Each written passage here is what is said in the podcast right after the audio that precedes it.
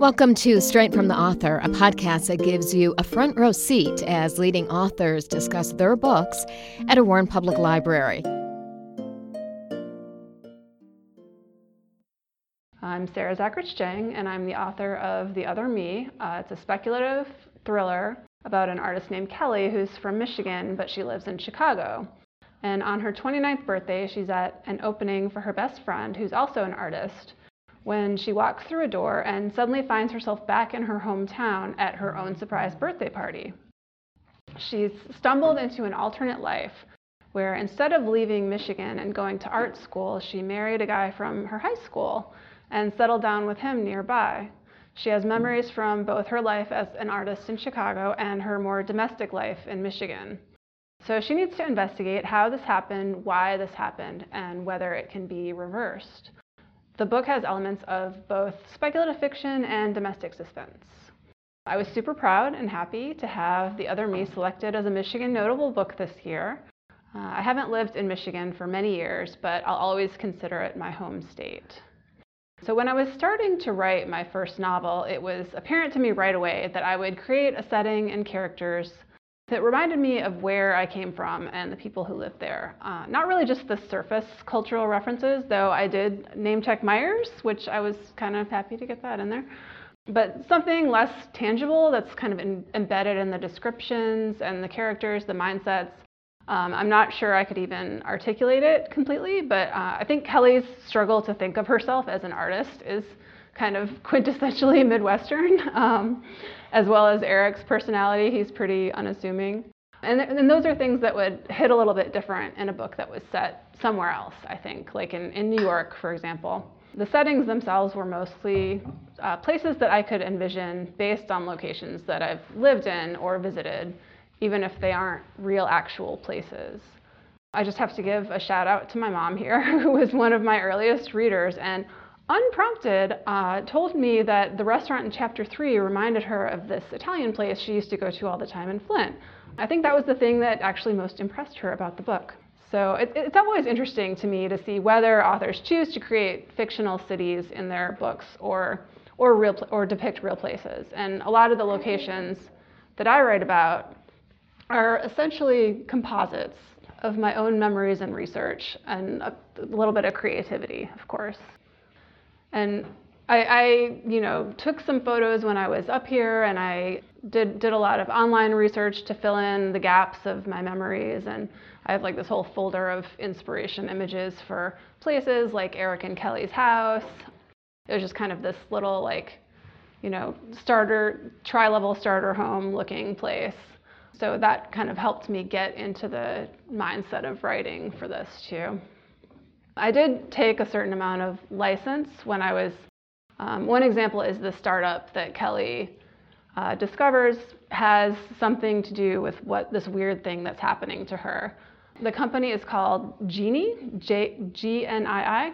It's kind of a play on you know Silicon Valley startup culture, where and that's kind of propagated across the country a little bit, but it has this sort of move fast, break stuff ethos, grow at all costs. Um, and Genie in the book is working on this futuristic, secretive project Kelly thinks might have something to do with her situation. So I put them, I made up this innovation district that had popped up in Kelly and Eric's hometown. It's, it's kind of an engine of job creation and progress and you know, it doesn't even really matter what they make, right? Because they're bringing jobs and nobody cares what they're doing, what else they're doing. So for the headquarters, I wanted to have this kind of trendy, yet traditional, folksy, but creepy vibe. And I came up with like, I, was doing research and I saw this like glass farmhouse that's in the Netherlands. It's like a shopping center, uh, civic center, but it's made out of glass and that's printed to look like a traditional Dutch farmhouse. So I made that up for Genie to be this like modern glass building that's printed to look like an American farmhouse. Because I read about it and I thought it was like kind of cool and a little dystopian, so I put it in my book. So that's one example of just the flexibility that just making up places allows you in speculative fiction. I felt like I had a little more creative license. And that's one reason I love writing these kinds of stories, because we can look at human problems through plot twists that aren't feasible in our world. The Other Me is not really a sci fi novel, it's influenced by science fiction. Basically, our, it's a, in a world that's like five minutes into the future. Resembles our world very much, but with a few you know, very important exceptions, as you'll find if you read the book. Um, when I was writing, I, I didn't really want to focus on the mechanics of the science or the technology so much as I wanted to examine the story of what happens when someone has their choices taken away. You've built a whole life for yourself and you have expectations for how that life's going to go. And all of a sudden, everything changes and you have to adapt to a whole new reality. And this happens all the time in real life. Not in exactly the same way as it does for Kelly, but it's relatable. Similar to just, you know, how you will sit and think back over your own life choices and how they led you to where you are now. Um, I do that all the time, probably too much, which is probably one of the main reasons I wrote this book about you know memories and our perfect personal histories. So I started writing The Other Me in 2015, and it took me five years from the spark of the idea to the manuscript that ended up being published. And the actual inspiration was a, a Talking Head song. It's you know an 80s new wave band, but it's it's that song Once in a Lifetime that goes like, oh, this is not my beautiful wife, this is not my beautiful house. So it's yeah, it's basically about a person who doesn't quite know how they ended up in the life where they are. So that was like the the spark, and I was thinking about that along with the idea of wish fulfillment and this classic narrative of guy meets girl, guy loses girl, guy moves mountains to get girl.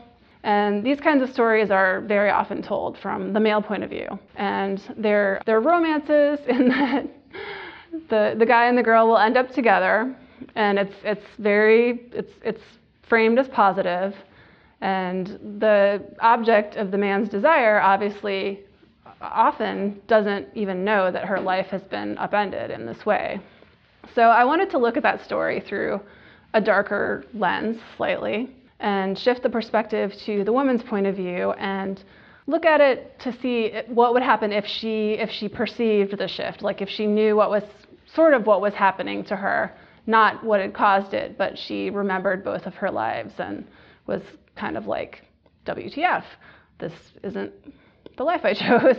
And I also wanted there to make sure there would be a tension and a conflict between her earlier life, the one she chose, it's not perfect, but she's striving for creative fulfillment. And this other life where she kind of feels a pull toward it. There are compensations. She has a closer relationship with her family. And of course, she has this, you know, hot husband who dotes on her. Yeah, I didn't want it to be a choice of, you know, she's just trying to get back to her old life and there's nothing about this new one that she likes. It's, yeah, it's always fun for me to think about what has changed since I started writing the book it went through like round after round after round of revisions. And I'd, I'd really like to think that I know more about writing a novel now than I did when I started. It took five years. A, a big portion of that was me figuring out what I was doing. I've, I've always been pretty good at writing, but before I started trying to write seriously, um, I'd always been pretty good at writing on a sentence level, but before I tried to write seriously as an adult, I'd never thought deeply about how a story is constructed. Um, I'd always read and read and read, but and I'd absorbed some of that, but um, and I think that definitely helps me helped me, but I hadn't thought very consciously about it. So writing writing the book was kind of my figuring that out, and that's why that's one reason it took so long. It started with a different title. I had a different a, a, second point of view that I ended up getting rid of. So many scenes got scrapped because they weren't what I wanted to say. They didn't, you know, they didn't work plot wise, they didn't work theme wise. I had to try out three or four different endings before I found one that worked. And it's really hard when you're writing your first novel not to try to squeeze in just everything you ever wanted to say about because I had, you know, stuff I wanted to say about identity and how women are supposed to, you know, prioritize romance over ambition and you know marriage and female friendships and professional jealousy and trying to be creative and make a living at the same time. And the book does end up touching on a lot of those things because yeah, I mean you want you want your book to say something even aside from having a propulsive plot and characters that people want to spend time with. It, there's just so many moving parts, but you also want to have this message behind it. And one of the few things in the book that stay the same somewhat throughout the writing process is the passage that I'm going to read. It's the section right when Kelly, our main character, gets kind of whisked out of her old life into her new one. All right, so to set the scene, she's at her best friend's opening. Um, she's feeling a little Kelly is at her best friend's opening, who's a more successful artist than she is. She's feeling a little some kind of way about that, but she's trying trying not to resent it, but she also wishes she were successful. And she's wondering what would happen if she just kind of quit trying to strive for success. I finish my plastic cup of Chardonnay and make my way to the bar for another. I'm usually more of a microbrews and craft cocktails kind of girl, but I take what I can get for free. Kelly, I hear, as I'm turning back toward the room, wine in hand. And here's Linnea, tall and goddess like, the crowd parting for her, the way it never does for me. She gives me a hug, then tugs me by the wrist to talk to a woman with the sleek, pinched look of an aging trophy wife. A collector. This is the artist I was telling you about, Linnea says to her, and the woman smiles and extends a bejeweled hand. Linnea comes from a wealthy family, part of Chicago's black elite, which affords her connections as well as the time and space to make work full time. I try as hard as I can not to resent this. The collector asks a few polite questions about my work and excuses herself, depositing my card in a snakeskin clutch that probably cost more than a month's rent on my apartment. Linnea stands off to the side in consultation with a slender man wearing a mustard yellow waistcoat and a well tended mustache, someone who works for the gallery. I scan the crowd for people I haven't talked to yet, wondering idly what my life would look like if I quit. Stop making the scene, stop schmoozing people who might buy my work or put it in a gallery. Moved out to the country and rented a romantic tumble down cabin where I could pile up unsold paintings undisturbed. It's the kind of dream only someone with money could realize, the same as the urban artist life I'm striving for now. After I came to Chicago, it didn't take me long to learn, contrary to any ideas I might have developed growing up in small town Michigan, that there was nothing special about me. Nobody would catch sight of me lying on the sidewalk and see my sparkle and pick me up. I had to hustle like everyone else. If I let go of expectations, my own and the ones I imagine others have for me, would I still paint? Maybe my fear of being seen as a failure, of being ordinary, is the only thing that keeps me going. But I've chosen this path, and I need to see it through until I can't anymore. And all things considered, I like my life. It's not perfect, but it's mine. I can look back and see the result of every choice I've made, not all of them good, leading me to this point. Someone calls my name, very distinctly, first and last Kelly Holter. I look around, but no one seems to be searching for me. I see Bobby, Linnea's boyfriend, towering above the crowd, and I start to make my way toward him. All of a sudden, I'm not feeling well. If this were anyone else's opening but Linnea's, I would leave. The warmth of the packed gallery, pleasant at first after the nip of the April evening, is stifling.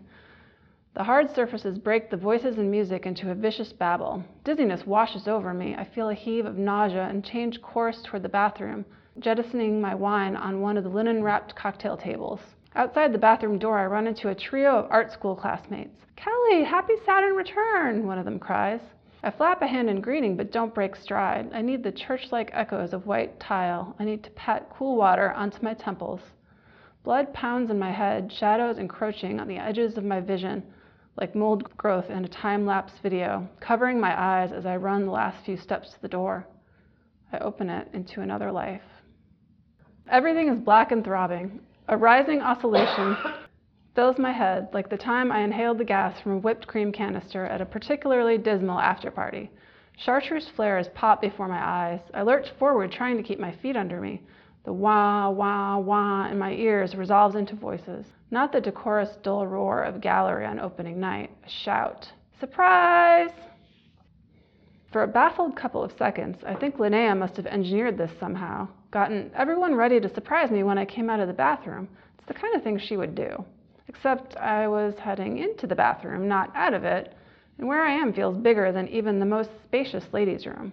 I pull in a breath. Instead of perfume and air freshener, the air smells like garlic. I read somewhere that a strong, out of context odor can herald a seizure. Is that what's happening? Am I having a stroke? My hand flails out and finds the back of a chair.